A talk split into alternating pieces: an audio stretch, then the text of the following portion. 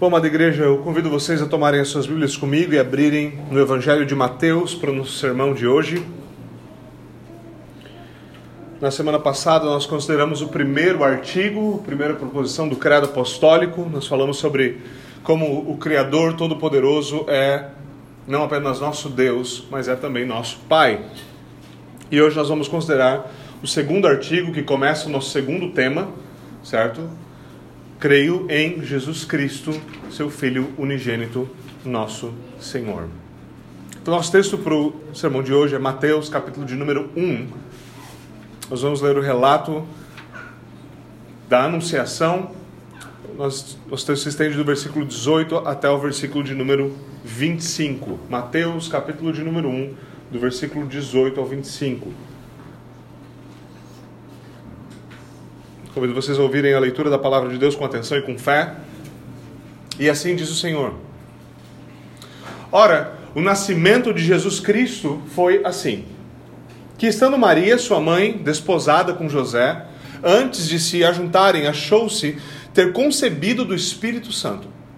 Então José, seu marido, como era justo, e a não queria infamar, intentou deixá-la secretamente. E projetando ele isto, Eis que em sonho lhe apareceu um anjo do Senhor, dizendo: José, filho de Davi, não temas a receber Maria, tua mulher, porque o que nela está gerado é do Espírito Santo. E dará à luz um filho, e chamarás o seu nome Jesus, porque ele salvará o seu povo dos seus pecados. Tudo isso aconteceu para que se cumprisse o que foi dito da parte do Senhor pelo profeta, que diz: Eis que a virgem conceberá e dará à luz um filho, e chamá-lo-ão pelo nome de Emanuel, que traduzido é Deus conosco. E José, despertando do sono, fez como o anjo do Senhor lhe ordenara, e recebeu a sua mulher, e não a conheceu até que deu à luz seu filho, primogênito, e pôs-lhe por nome Jesus. Vamos orar. Senhor, nós te agradecemos pelo registro da tua palavra, te agradecemos pelo cumprimento das, das profecias, te agradecemos pelo teu Filho Jesus Cristo que nos foi dado, te agradecemos porque o Verbo se fez carne. Nós te pedimos agora que o próprio Senhor Jesus Cristo fale ao nosso coração pela tua palavra e use o ministério da palavra para fazê-lo, para suscitar fé onde não há e fortalecê-la onde ela está fraca, para nos corrigir, nos exortar e nos encorajar. Em nome de Jesus Cristo. Amém. Amém. Amém. Bom, meus irmãos, o relato da concepção, da concepção e da anunciação, aqui juntos em Mateus, tem um foco muito interessante na parte do nome uh, do nosso Senhor Jesus Cristo. Após seu plano de deixar Maria em segredo, por motivos óbvios, certo? Uh, por motivos óbvios, a, a princípio, José é visitado por um anjo, então, um sonho, que o instrui a receber Maria como esposa e dar ao menino o nome de Jesus. Embora isso seja um ultrassom angelical, certo? Que deve ter facilitado bastante o preparo do enxoval de Maria, certo? Lembre-se, na época não havia nenhum tipo de tecnologia, era no dia do parto que você descobriu que, que, né, que cor que deveria ter sido escolhida, certo? Então, houve, é, obviamente, houve, uh, houve facilitações aqui. O objetivo aqui, como fica claro no nosso texto, é demonstrar o cumprimento das profecias acerca do Messias vindouro. Essa é a importância do que está acontecendo aqui. José, um homem justo, obedece à ordem do anjo e dá o um nome ordenado ao menino. Alguns leem esse texto e falam, tá, mas o nome era Emanuel ou Jesus? Jesus. Certo? Emanuel é o cumprimento da profecia, como nós veremos. Mas por que títulos e nomes como Jesus, Cristo, Filho, Senhor, Emanuel e coisas como essa são tão importantes? Por que isso é tão importante a ponto de estar no credo dessa forma? Eu creio em Jesus Cristo, seu Filho unigênito, nosso Senhor. Bom, essas são algumas coisas que, obviamente, nós devemos considerar ao longo do texto. Para isso. Vamos lá. Quando nós nos deparamos na Escritura com nomes, nós percebemos que nas Escrituras nomes são dados de uma maneira que nós uh, nós não fazemos isso, nós não damos nomes como a Escritura dá nomes, certo? Nós lemos algum relato e algumas vezes nós ficamos impressionados com o relato. Um deles é quando a notícia de que a arca é levada de Israel, ela é tomada pelos filisteus. Uma mulher uh, é tão, fica tão chocada por aquela notícia que ela entra em trabalho de parto naquela mesma hora ela, e nasce um filho. E então porque o filho nasce daquela situação, porque aquilo gera né, é uma causa para aquilo. Então, um menino é chamado de Icabod. certo? Que significa a glória se foi de Israel, certo? E você fala, quem daria esse nome para o seu filho? Alguém que estava naquela situação daria esse nome para o seu filho, certo? Porque nomes marcavam eventos, marcavam significados, eles significavam coisas. Eles, no mínimo, apontavam para certas coisas. Nomes bíblicos são assim. Agora, quando nós falamos de nomes e títulos atribuídos às pessoas da Santíssima Trindade, é importante perceber que eles não são apenas formas úteis e belas de identificar essas pessoas, embora o façam. Seus nomes revelam verdades fundamentais sobre a sua pessoa. Um nome divino não diz tudo o que pode ser dito sobre Deus, mas revela uma verdade fundamental sobre Deus. Por exemplo, nosso texto, ele nos lembra da gloriosa profecia de Isaías: a virgem ficará grávida e dará à luz um filho e lhe chamarão Emanuel, que significa Deus conosco. Certo? Então, Emanuel significa Deus conosco. Por que esse nome é significativo? Porque essa é uma das promessas do pacto. Uma das promessas do pacto é: Eu serei o seu Deus e vocês serão meu povo, e eu tabernacularei no meio de vocês. Eu habitarei no meio do meu povo. Então, essa promessa é obviamente significativa. O nome Emanuel é obviamente algo importante aqui. De fato, o Filho de Deus se fez carne e ele habitou entre nós. Ele de fato se tornou Emanuel. E não apenas isso, ele continua presente agora mesmo pelo seu Santo Espírito. Ou seja, ele não apenas seria chamado ou conhecido como Emanuel, isso não era para ser o apelido de Jesus, se você se preferir, certo? Mas o fato é que ele é Emanuel. Não é que ele é chamado de Emanuel, ele é Deus conosco. Cristo é o próprio Deus feito carne. Ele é o cumprimento dessa realidade. Emanuel, portanto, aqui funciona como um título divino e não o nome de batismo de Jesus Cristo. Certo? Não é que os mais próximos chamavam ele de Emanuel. O nome dele era Jesus. Agora, o nome Jesus não era um nome estranho para o povo de Deus. Não era um nome novo para o povo de Deus certo? O Senhor já havia anunciado pelo mesmo profeta: Eu mesmo sou o Senhor e além de mim não há Salvador algum. E é isso que o nome Jesus significa. Jesus significa Jeová salva, ou Jeová é a salvação. Esse é, é exatamente o mesmo nome é, que Josué. Esse é o mesmo conceito do nome Josué. O que é bastante importante, bastante significativo também na história bíblica que Jesus seja, seja um, uh, uh, aquele que é maior do que Josué. Certo? Porque Josué é uma figura que muitas vezes nós esquecemos porque Moisés foi muito grande. Então fica aquele contraste meio complicado. Mas isso é importante. É importante entender o que esse nome significa. A interpretação dada pelo anjo aqui está correta. Ele salvará o seu povo dos seus pecados. É o que diz o versículo 21. Então esse nome, de novo, não era exclusivo, o nome Josué tem a mesma raiz etimológica, mesma raiz, mesmo significado. O grande líder da conquista da terra prometida certamente é uma figura importante de Cristo. Certo? Mas assim como o nome de Josué, muitos outros nomes têm um belo significado. E Josué, obviamente, não incorporava, ele não era a encarnação plena do significado do seu próprio nome. Veja, por exemplo, o nome conhecido é, em alemão é William, é, veio para a nossa língua como Guilherme, significa corajoso, entre é, mais ou menos isso, certo? Guerreiro corajoso, protetor corajoso. Mas existem Guilhermes covardes, certo? Existem Guilhermes covardes, certo? Você pode pegar um homem chamado Arlindo e ele pode ser horroroso, né? É um absurdo a ideia, certo? Coisas como essas acontecem, mas esse tipo de coisa não acontece quando nós estamos falando de títulos e nomes divinos. Há uma grande diferença aqui. Quando Jesus é nomeado, ele salvará o seu povo dos seus pecados, adivinha só o que ele vai fazer? Ele salvará o seu povo dos seus pecados. Ele é de fato e plenamente a encarnação daquela realidade, certo? Quando João nos diz que ele é a encarnação da verdade divina, isso inclui a encarnação sobre a verdade do seu próprio nome. Ele não é apenas, portanto, uma declaração sobre Jesus, mas uma verdade encarnada sobre ele. O nosso texto diz, mais uma vez, o seu nome é Jesus, pois ele salvará o seu povo dos seus pecados. O Evangelho de João nos diz que o seu sangue nos purifica de todo pecado. 1 João, na verdade. E Paulo insiste que Jesus é capaz de salvar definitivamente aqueles que por meio dele aproximam-se de Deus. É importante lembrar aqui que isso quer dizer que não existem outras opções disponíveis. Por quê? Porque só há um mediador entre Deus e os homens: Jesus Cristo, Deus, homem. E esse era o ensino do próprio Jesus Cristo. Certo? Porque existem aqueles que falam, não, mas isso foi Paulo que falou ou foi Jesus que falou? Esse argumento é o argumento que sai da safadeza liberal, como sempre. Certo?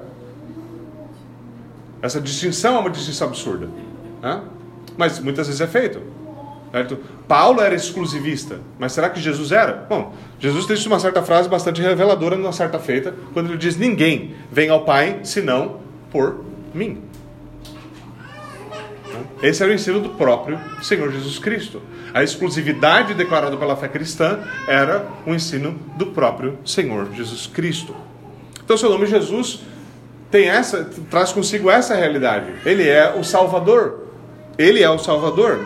Ele é a encarnação da realidade da salvação. Estar unido a Ele é salvação. Crer nele é salvação. Mas e por que ele é chamado de Cristo? E, obviamente, para surpresa de muitos no meio cristão evangélico de hoje, no qual a gente tem um monte né, de gente que viveu a, tá a vida inteira com a ovelha no colo, mas nunca se deu o trabalho de ler é, com um pingo de compreensão. Alguns descobrem com um tanto de surpresa que Jesus, que Cristo, não é o sobrenome de Jesus. Hã? Cristo não é o sobrenome de Jesus. O nome de cartório era Jesus Cristo. Talvez tinha até um segundo nome ali no meio. Não. Christos, o grego, é equivalente ao termo Messias.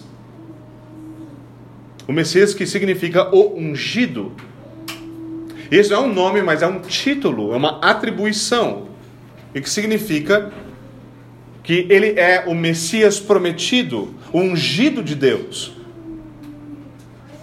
Ele é aquele que é mencionado, por exemplo, em Daniel 9, 25 e 26 também.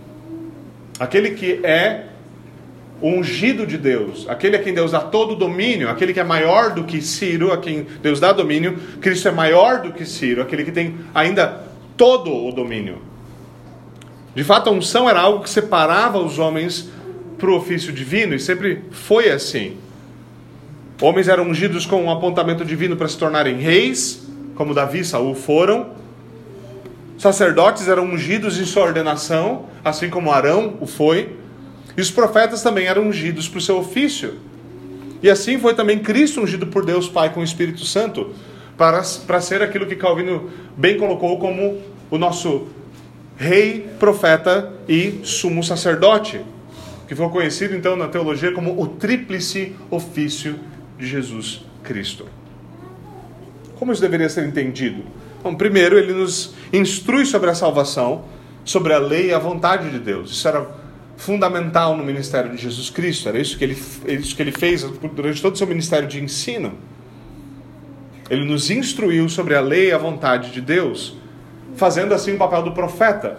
Lembre-se, nós geralmente pensamos em profe profecia, nós olhamos para o Antigo Testamento e nós assumimos que a coisa mais fundamental do profeta é a previsão do futuro, certo? A previsão do futuro, certo? Nós não olhamos uh, de muitas outras formas para isso, mas essa é uma visão muito curta da profecia. Não está errado, obviamente.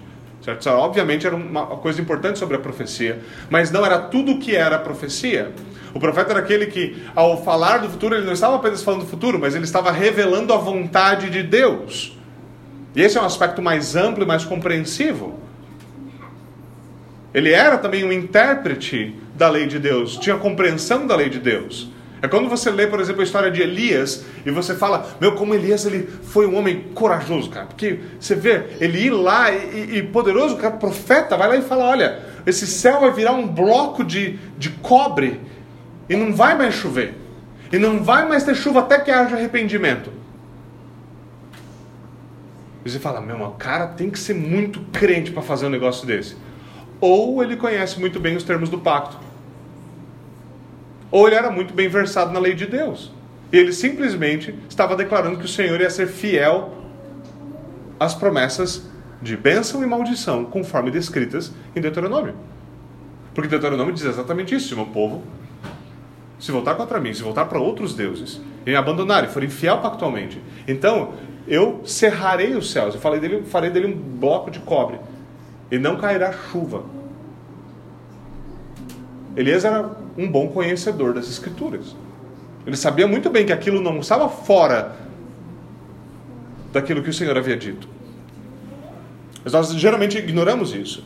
Jesus traz isso à tona novamente, porque Jesus não vem apenas com um monte de previsões futuras, mas ele vem revelando o que verdadeiramente a lei de Deus significa, desfazendo distorções feitas por fariseus e, e outros teólogos da época. Ele vem e nos mostra tudo isso. Ele mesmo nos diz: Todas as coisas me foram entregues por meu Pai, ninguém conhece o Filho a não ser o Pai, e ninguém conhece o Pai a não ser o Filho, e aqueles a quem o Filho o quiser revelar. E é isso que Cristo faz. Ele revela a vontade de Deus e revela assim o próprio Deus. Todos os profetas falaram acerca dele, todas as profecias apontaram para ele.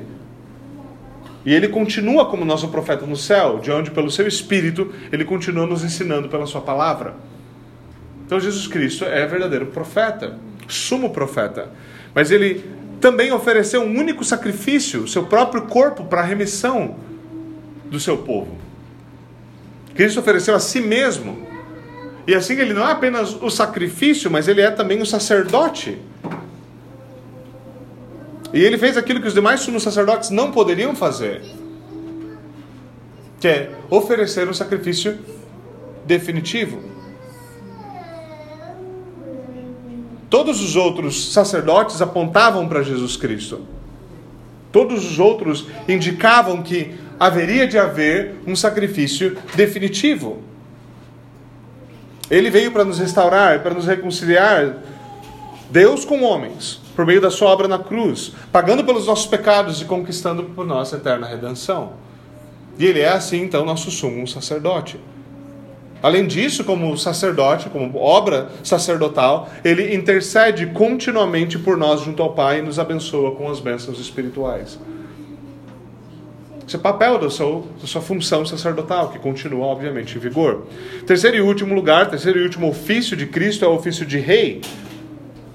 Como Paulo nos ensina, Jesus Cristo despojou os poderes, as autoridades e fez deles um espetáculo público, triunfando sobre eles na cruz.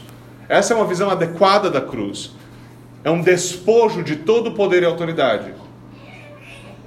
Um despojo de todo poder e autoridade. Nós vimos isso na nossa exposição em Marcos, aqueles de vocês que se lembram. Os romanos estavam tentando fazer, eh, tentando fazer um, tipo de, de, uh, de espetáculo risível, de humilhação, como se estivessem uh, entronizando Jesus na cruz, dando ele um manto púrpura, colocando ele numa coroa de espinhos, tentando subverter a realidade de uma verdadeira coroação em glória, subverter isso, fazendo daquilo uma coroação em vergonha, sem perceber estavam fazendo sem perceber que estavam de fato lidando com o rei dos reis. Sem perceberem aquela aparente derrota foi verdadeiramente a derrota do Império Romano e de todos os impérios dos homens e a entronização do Filho de Deus na cruz. É assim que Paulo entende isso. E é assim que nós deveríamos entendê-lo. Como rei, Cristo Jesus batalhou e, tri... batalhou e triunfou pelo seu povo. Embora sua vitória tenha sido declarada na cruz, sua posse como Senhor é marcada pela sua ascensão aos céus. Ele está sentado à destra de Deus Pai, nas alturas, como Rei e Senhor, e de lá ele continua como nosso glorioso regente, governando por Sua palavra e Espírito, protegendo e preservando a Sua igreja e fazendo avançar o seu reino.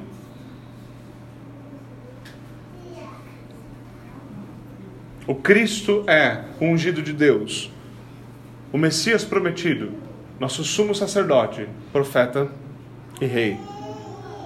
Agora é importante notar que isso obviamente se aplica também a nós pela união com Cristo, pela fé, nós participamos de todos os seus benefícios, e isso inclui a sua unção. Muitos de nós ouvimos falar em unção apenas em meios místicos e pentecostais, certo? aquele lá tem unção, aquele lá tem unção.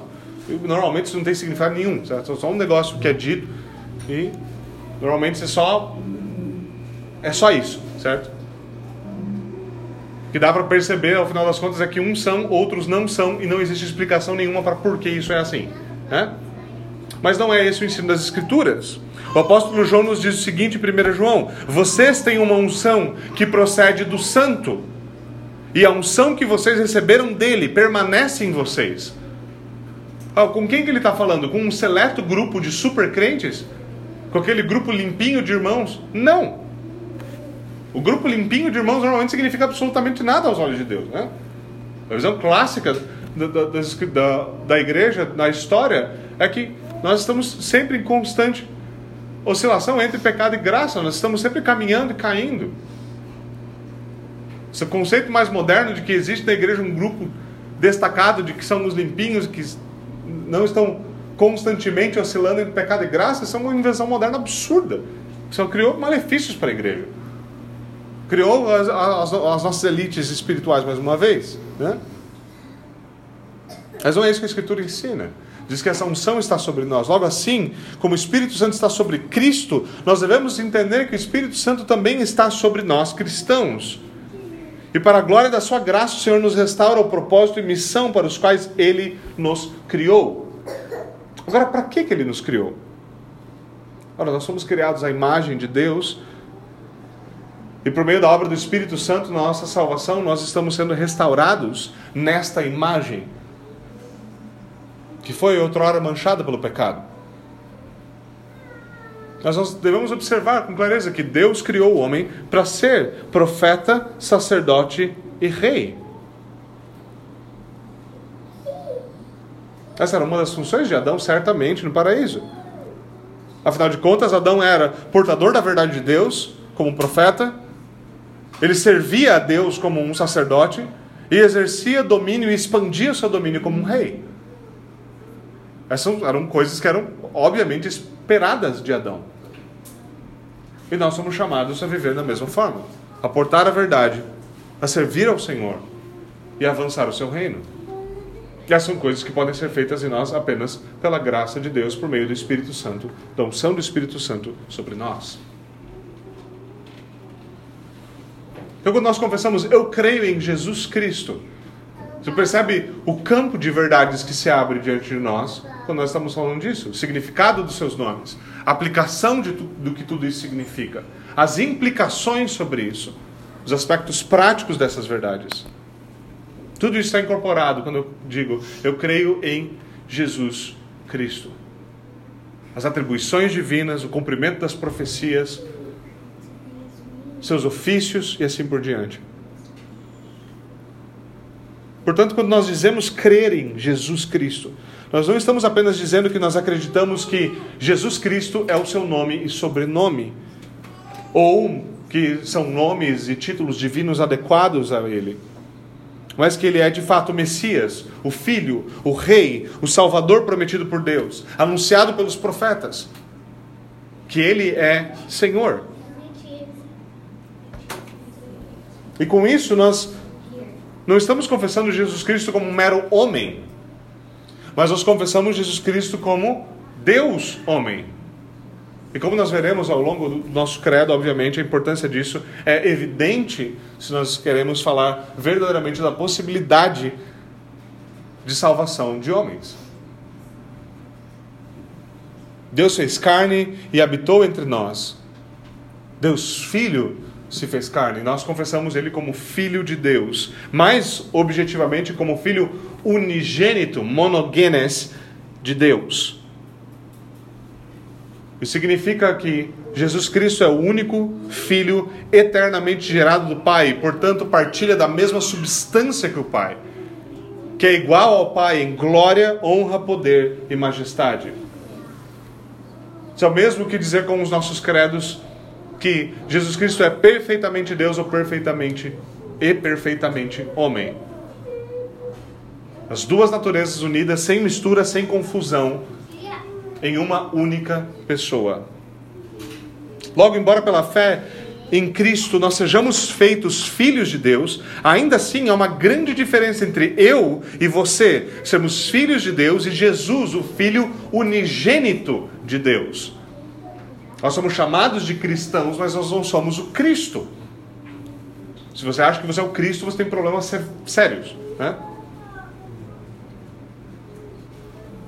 Você é um cristão, você não é um Cristo, você é um filho de Deus, mas você não é o filho de Deus, o unigênito filho de Deus. Enquanto nós somos feitos filhos por meio do Filho, o que quer dizer basicamente que pelo Espírito Santo nós somos adotados, nós recebemos o Espírito da adoção e somos feitos filhos de Deus. Jesus Cristo é o eterno Filho de Deus, por geração eterna, Filho de Deus. O que obviamente significa que há duas filiações, certo?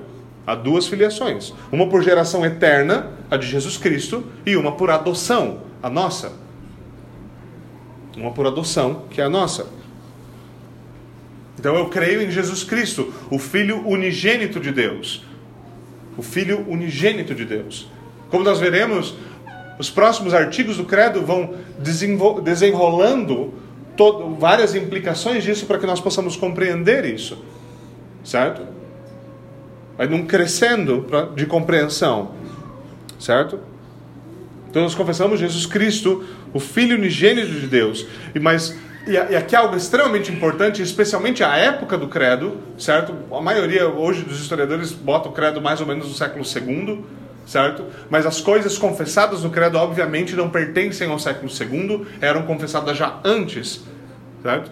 Talvez elas não, não haviam sido uh, organizadas em forma credal até aquele período, pelo menos não há evidência disso, segundo alguns historiadores, mas não quer dizer que essas não eram confissões feitas, não eram coisas que, que eram confessadas pela igreja. Mas é confessado que Jesus Cristo, Filho de gente de Deus, é Senhor. Ele é Senhor. E agora, essa afirmação é de implicação severa também. Porque é uma forma de falar disso de maneira respe... de usar o termo Senhor apenas de maneira respeitosa. Eu ouço isso por causa das minhas cãs brancas constantemente. O Senhor, o Senhor, o Senhor. Né? Eu tenho apenas 30 e poucos anos, mas né? às vezes fica até chato ouvir esse negócio, mas vocês sabem muito bem como isso funciona. E essa é obviamente uma forma de respeito. Mas veja, nós estamos falando que Jesus Cristo é velho no credo.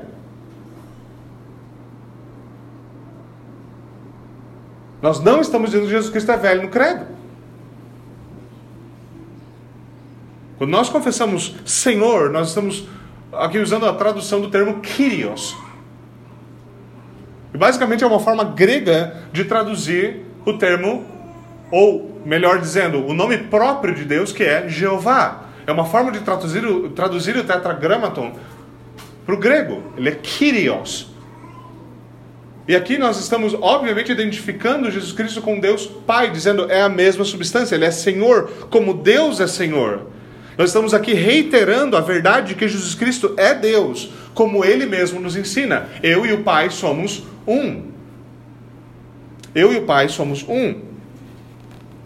Mas há mais do que isso, nós não declaramos apenas que Jesus Cristo é meu Senhor. E esse, e esse aqui é um lugar onde muitos cristãos hoje falham miseravelmente.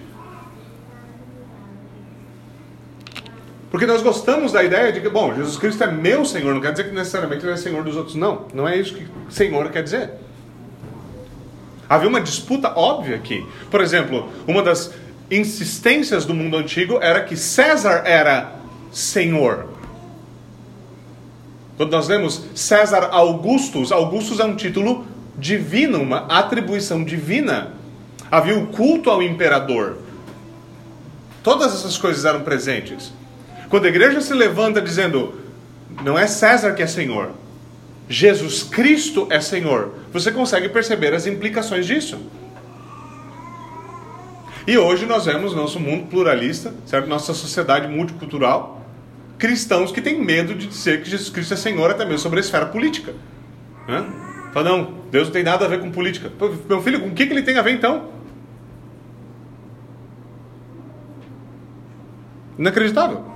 Mas o que muitos de nós fazemos é dizer o quê? que Jesus Cristo é Senhor, mas Ele é Senhor sobre coisas espirituais.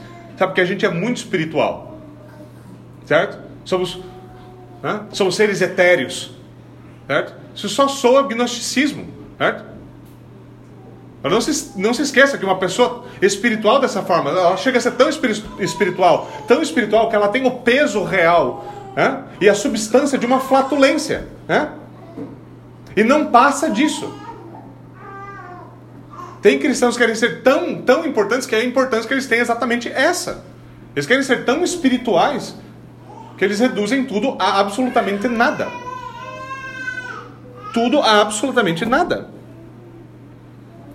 Quando nós dizemos Cristo é Senhor, nós estamos e devemos ecoar a verdade. Todo o poder me foi dado nos céus e na terra. Certo? E sempre tem alguém que vai explicar esse texto dizendo o seguinte: não, mas é, isso quer dizer que o poder dele é, não é desse mundo, né? Não é desse mundo. Porque o meu reino não é desse mundo. Filho, quando ele diz que o meu reino não é esse mundo, ele está dizendo que a autoridade dele está acima da autoridade deste mundo. Não que a autoridade dele não vale neste mundo.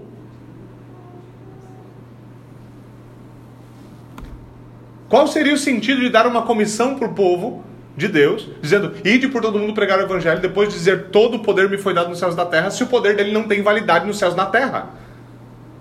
É? Afinal de contas, não foi ele que nos ensinou a orar? Venha o teu reino, seja feita a tua vontade, assim na terra como nos céus. Nós estamos orando para o reino vir, não para o reino ir para algum lugar.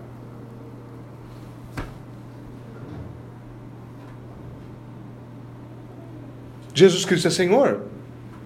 Mas de quem Ele é Senhor? Oh, ele é Senhor de tudo. Como confessaram nossos antepassados, o grande Abraham Kuyper bem colocou a frase que está mais gasta que não sei o que, mas ela é sempre muito útil. Né? Não há um centímetro quadrado na existência de todo o universo sobre os quais Cristo, que é Senhor, não diga: é meu. Isso significa ser Senhor. Isso significa ser Senhor. Eles falam, não, mas existem pessoas aí fora que, que não reconhecem Cristo como Senhor. Isso não muda o fato evidente de que Ele é Senhor. Afinal de contas, Ele continua sentado do trono e a pessoa dizendo, eu não vou me sujeitar a Ele, não muda o fato de que Ele é. Certo? Paulo nos ensina essas coisas de maneira muito clara.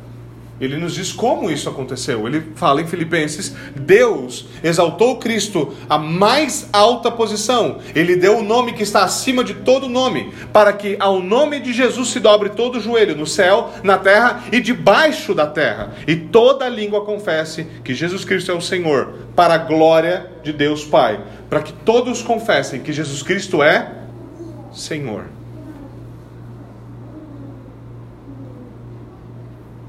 Isso é algo fundamental na confissão cristã. E portanto, quando nós confessamos crer em Jesus Cristo, Filho de Deus, Senhor, nós não estamos confessando um Salvador dentre muitos, um Senhor dentre muitos, um dos caminhos ou possibilidades de salvação.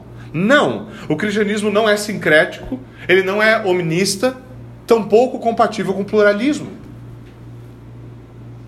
Não é. Que você acha que, que todos os movimentos agora revolucionários odeiam o cristianismo? Por que você acha que muitas igrejas reformadas foram completamente banidas de países em que, em que, em que o comunismo, por exemplo, foi instaurado?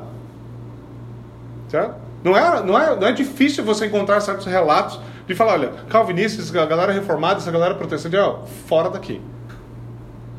Certos outros, outros círculos de pessoas, até tudo bem. Mas esses camaradas que acreditam em, certo? Acreditam que há um Senhor que triunfa todos os senhores, certo? O que leva, no final das contas, a uma, a uma doutrina coerente da, da desobediência civil, o que nós vimos a utilidade dela agora durante a pandemia, certo? Começa a haver consequências do que é uma verdadeira confissão de que Cristo é Senhor.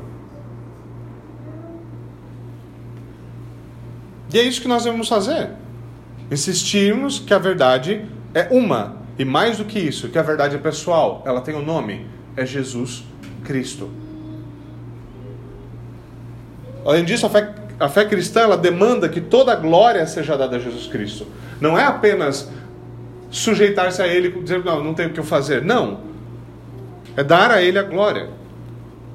Nós devemos confessar o seu nome acima de todo nome, honrar o seu nome, não somente como proferimos, mas também como levamos o seu nome sobre nós, em virtude do nosso batismo.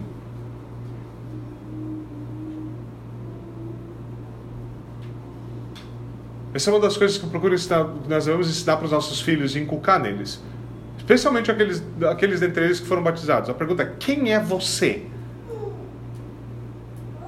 Então, agora, a maneira como você responde essa pergunta é fundamental. Quem é você? O que é você? Você é um cristão? O nome de Cristo está sobre você? Quem é você? Eu sou um cristão. Por que você não pode agir, meu filho, do jeito que está agindo? Porque você é um cristão. Agora, isso não se aplica apenas ao seu filho porque você quer uma boa justificativa para discipliná-lo né, e instruí-lo.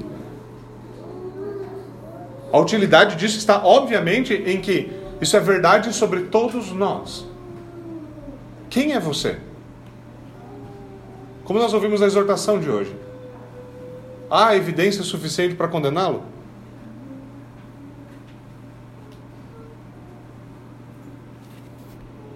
E é isso que nós devemos fazer quando nós confessamos tais verdades. Eu creio em Jesus Cristo. Ah, tem um monte de gente que acredita em Jesus Cristo, não tem? Sempre tem alguém falando, não, acredito em Jesus Cristo. Jesus Cristo foi um dos, um dos grandes nomes da história. Vai catar coco no asfalto, rapaz. Que grande nome da história! Não, mas acredito que Jesus foi um dos mais importantes filósofos. Você não sabe o que é um filósofo, criatura. Ah, mas Jesus Cristo foi muito importante. Minha mãe também é muito importante, meu filho. O que você quer dizer com essa afirmação? Tá, pelo menos para mim ela é. Eu também sou importante para ela. E daí? Nós não confessamos que Jesus Cristo é um, é um Aristóteles 2.0. Nós confessamos que Jesus Cristo é o Filho de Deus. Nós confessamos que Jesus Cristo é Senhor no sentido pleno do termo. Mas isso não pode deixar de nos encarar pessoalmente. E a pergunta é: Cristo é Senhor sobre nós? Cristo é Senhor sobre mim? Você diz, não, eu sou crente, eu fiz os meus votos de batismo, eu fiz os meus votos de membresia, sou membro de uma igreja, dou dízimo. Não foi isso que eu perguntei. A pergunta é quando você olha para a extensão da sua vida, para a realidade da sua existência, para a sua essência e substância, para aquilo que você pensa, para as áreas da sua vida, para como você pensa sobre as coisas. A pergunta é: quem é Senhor? Quando você olha para o seu trabalho, para a maneira como você pensa sobre a educação dos seus filhos, sobre como você desfruta do seu entretenimento, sobre como você lida com as coisas na sua vida. Cristo é Senhor? Essa é a pergunta. Sobre toda a sua vida, não sobre partes dela. Seu senhoria é evidente. Seu senhoria é evidente em como nós vivemos, falamos, trabalhamos, educamos. Ele é Senhor sobre como pensamos. Veja, isso é algo importante, especialmente numa igreja reformada, numa igreja que nós julgamos saudável, certo? Ninguém gostaria de julgar sua própria igreja como não saudável. Mas é importante notar que isso não é algo automático. Isso não é algo automático quando você se torna cristão ou quando você une-se a uma igreja. Aprender a pensar biblicamente, sujeitar todo o pensamento a Cristo, isso não é automático.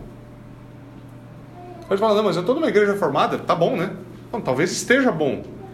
Ou talvez esteja melhor do que a sua condição anterior. Mas a pergunta é: e agora? E agora, José?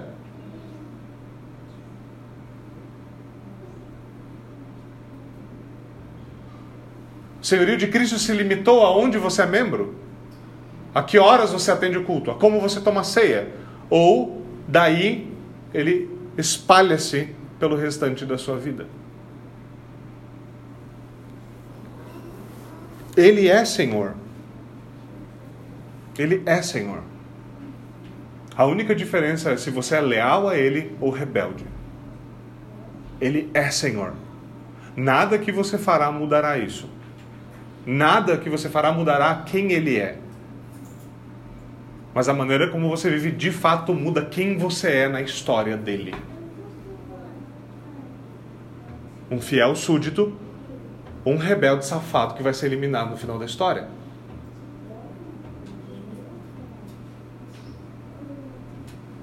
Nossa chamada para que vivamos de acordo com essa verdade. E a verdade é que Cristo é Senhor. Seu nome é Jesus Cristo. Ele nos salva dos nossos pecados. Ele é o nosso profeta, rei, sumo sacerdote. Ele é o Filho unigênito de Deus que se fez carne, que assumiu a nossa natureza para morrer e redimir a nossa natureza. E Ele é Senhor sobre tudo, sobre todos. E o seu reino não terá fim. Ele é Senhor.